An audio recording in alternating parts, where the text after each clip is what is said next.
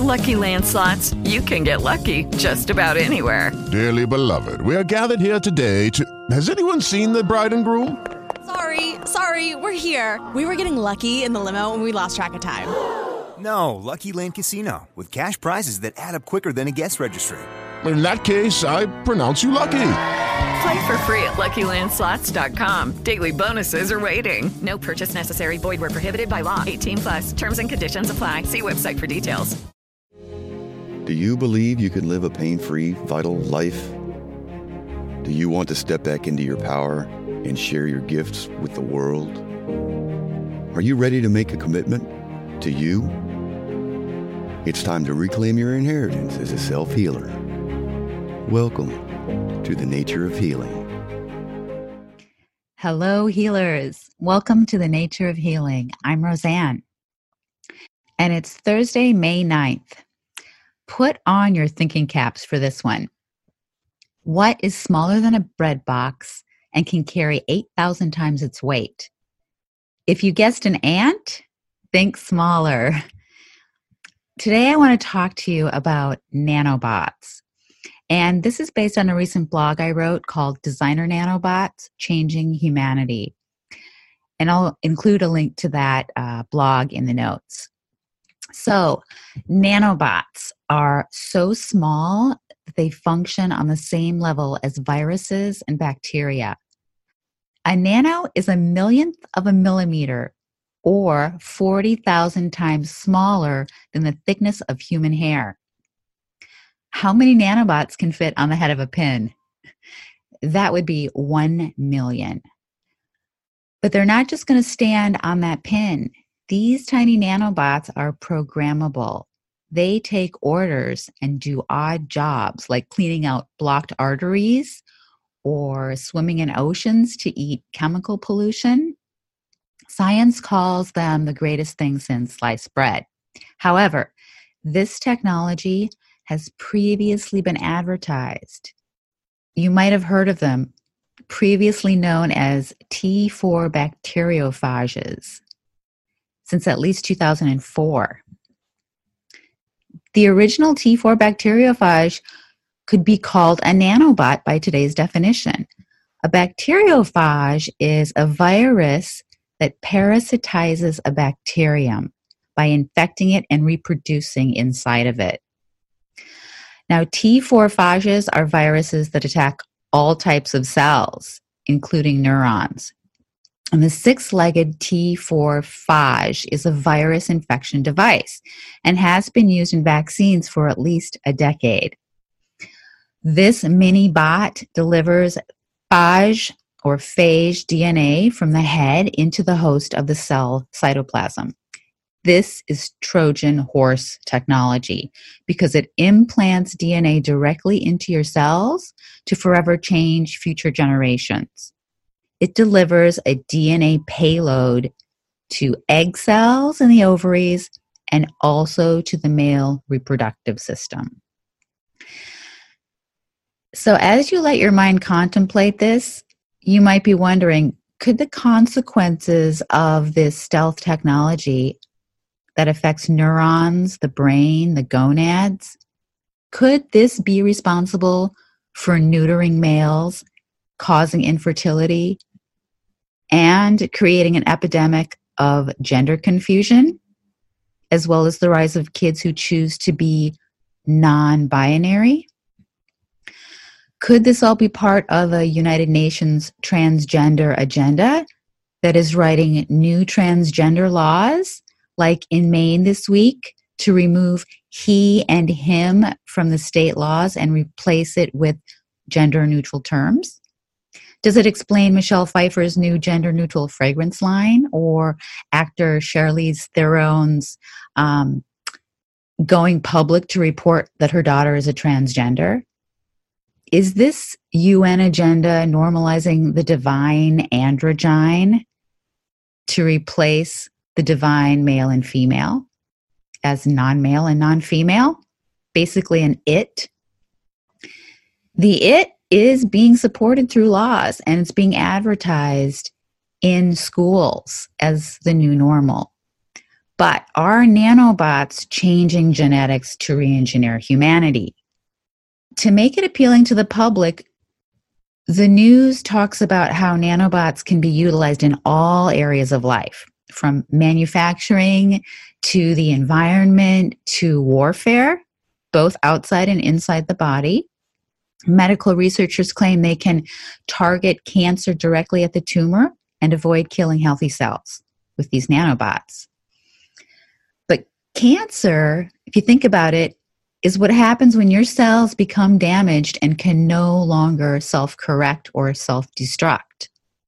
How do nanobots avoid damaging cells after injecting them with a payload?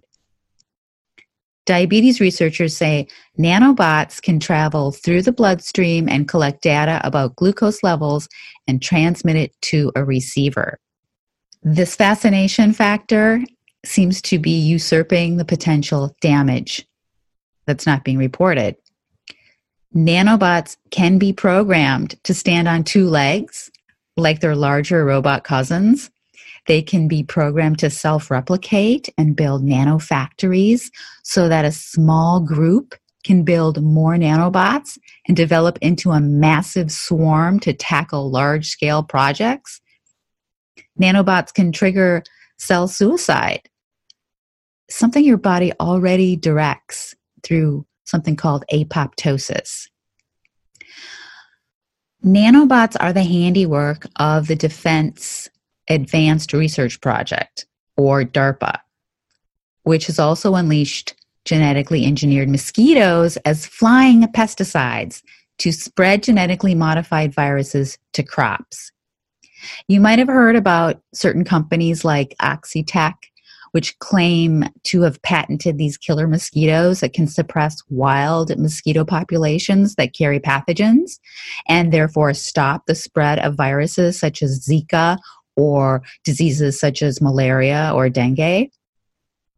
Okay, so now I want to connect this nanobotic push to the rise of disease and specifically how governments have blamed the Zika virus for the rise in microcephaly when it was likely a virus added to the population through nanobots.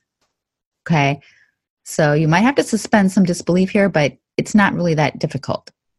Well, let's first give some background on what microcephaly is. Now, I don't know if this is still true if you go to this website, but when I first wrote an article on this uh, in 2015, I found the University of Rochester, New York Medical Center had a definition of microcephaly causes on their website.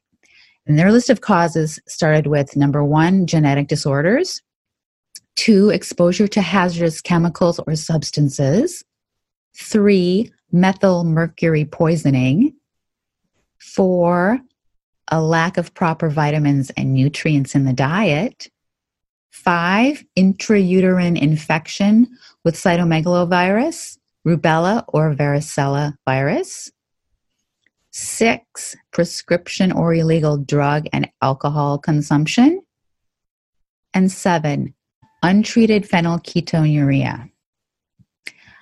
At the same time, I found the Foundation for Children with Microcephaly and their website, which reported that 25,000 microcephalic babies were born each year in the US, diagnosed with no connection to the virus. But no one attempted to explain the cause unless you can go to that list I mentioned and see that exposure to these heavy metals like mercury or chemicals or even certain viruses that are found in vaccines can contribute to this manifestation of microcephaly.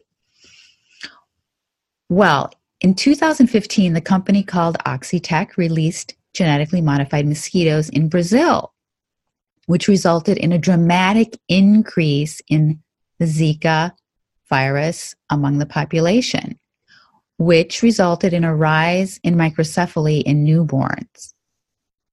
Um, the article that I wrote back then is called Zika Recipe for Disaster, and I'll leave a link in the show notes for this too.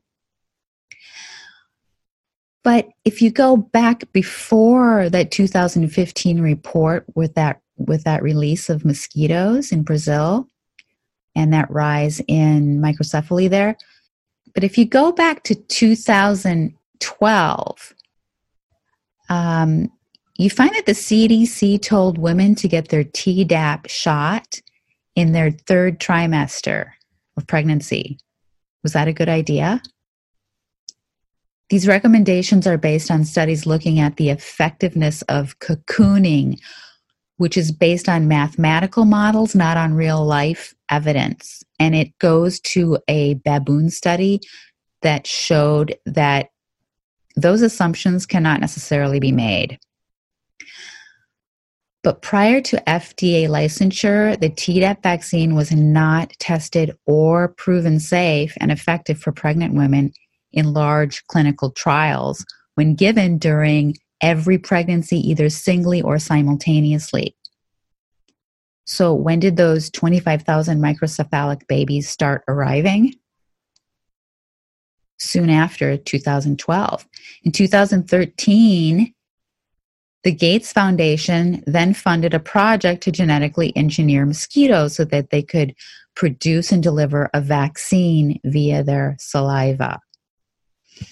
And then in 2015, those genetically engineered mosquitoes were released in Brazil. As of 2016, January, unapproved GE mosquitoes, genetically engineered mosquitoes, may have been released in Florida. You might say, well, where is the study to suggest that the Tdap during pregnancy might be associated with microcephaly? You know, I'm just comparing numbers and kind of connecting dots.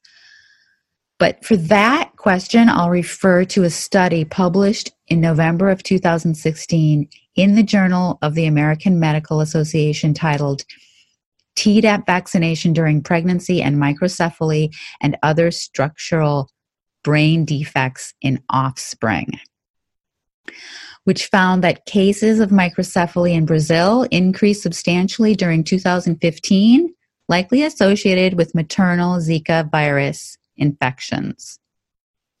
However, three cases overlapped with the November 2014 initiation of Brazil's maternal Tdap program, they write.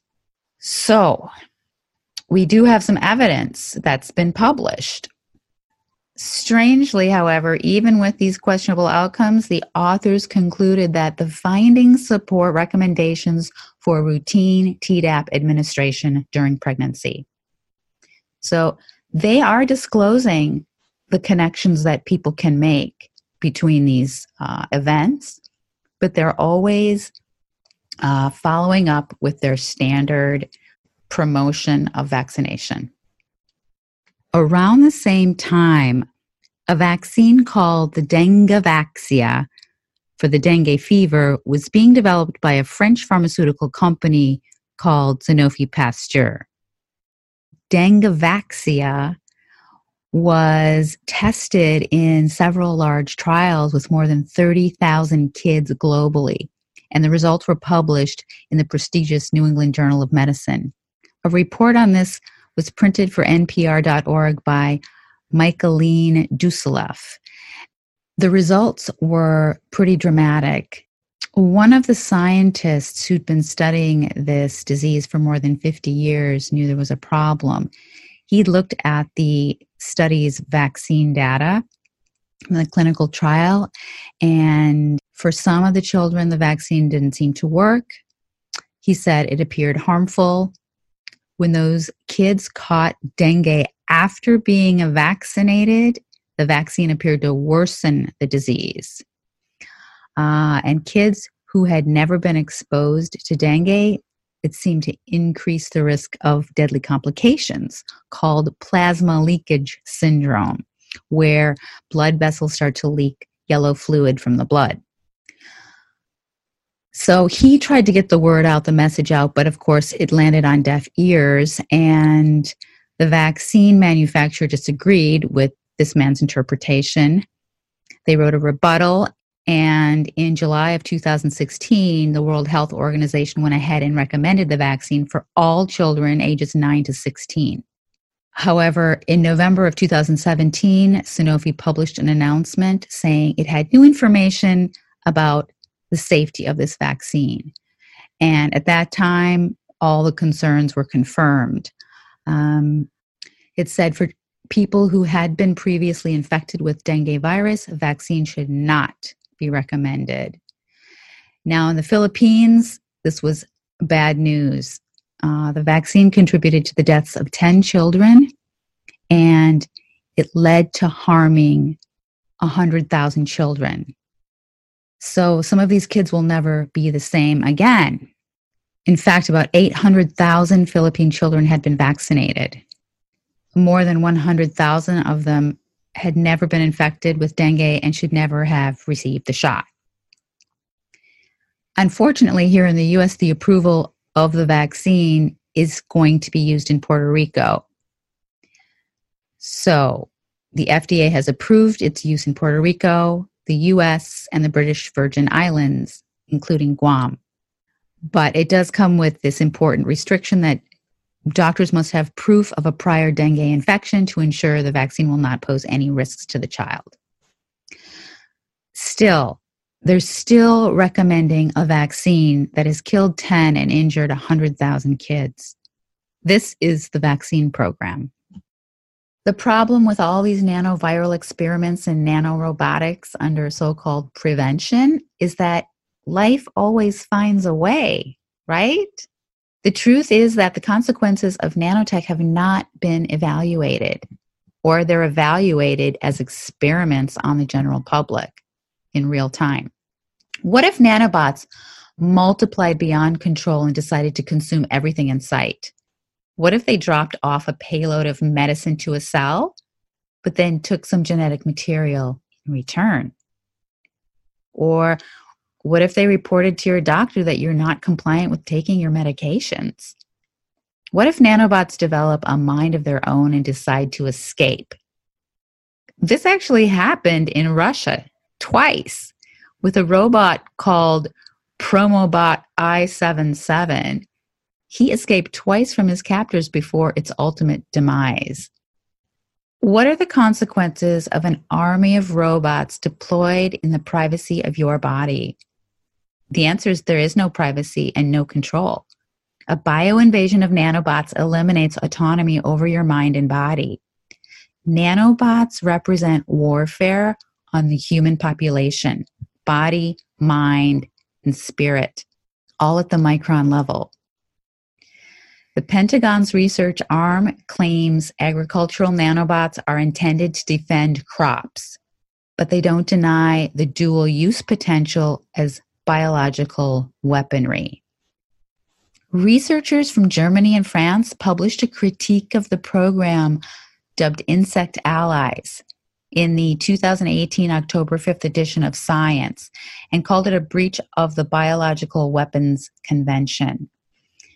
They conclude, quote, the knowledge to be gained from this program appears very limited in its capacity to enhance U.S. agriculture or respond to national emergencies, and therefore the program may be wildly perceived as an effort to develop biological agents for hostile purposes and their means of delivery.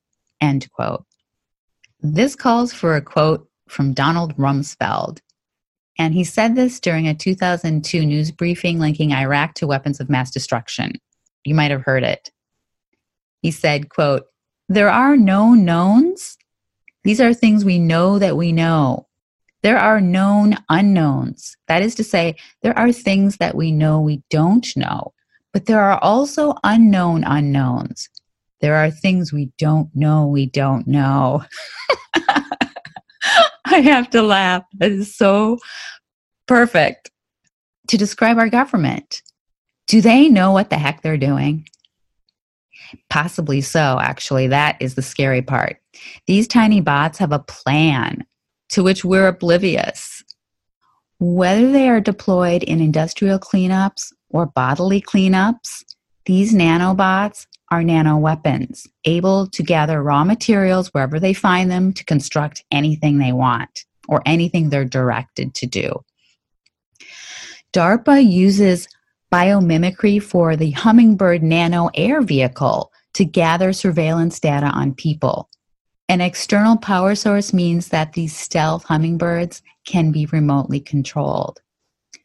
New nanobots are solar powered, but that energy source limits how deeply the robots could be injected into tissue. This is according to an article. Future nanobots may be powered using magnetic fields or ultrasound, making it possible for them to travel deeply into the human body. Now, from my perspective in, you know, doing this research over the years, if they are writing about it, they're disclosing it, they're already doing it. It's not about the future, it's about what they're doing right now.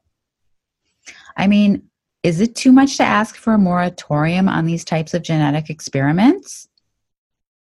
As robots are slowly replacing humans in manufacturing jobs, will they also be calling the shots in your body without your permission?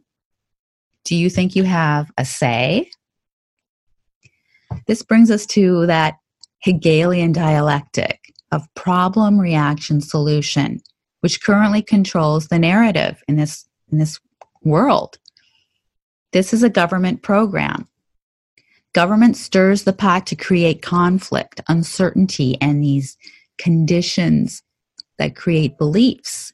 Control at all costs is the purpose of government.